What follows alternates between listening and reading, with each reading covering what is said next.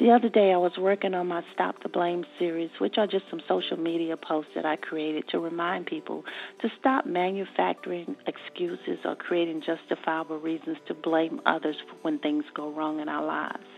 Because only when we admit the truth about what's happening in our lives can we change it. Let's say, for example, we get upset when people don't keep their word with us or they don't keep their promises. We say that they're dishonest.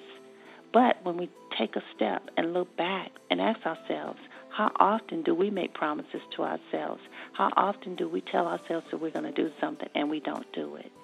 So are we are we being dishonest? It's you see, it's easier to blame others for being dishonest than to admit that we ourselves are dishonest as well, and that we have attracted those kind of people into our lives.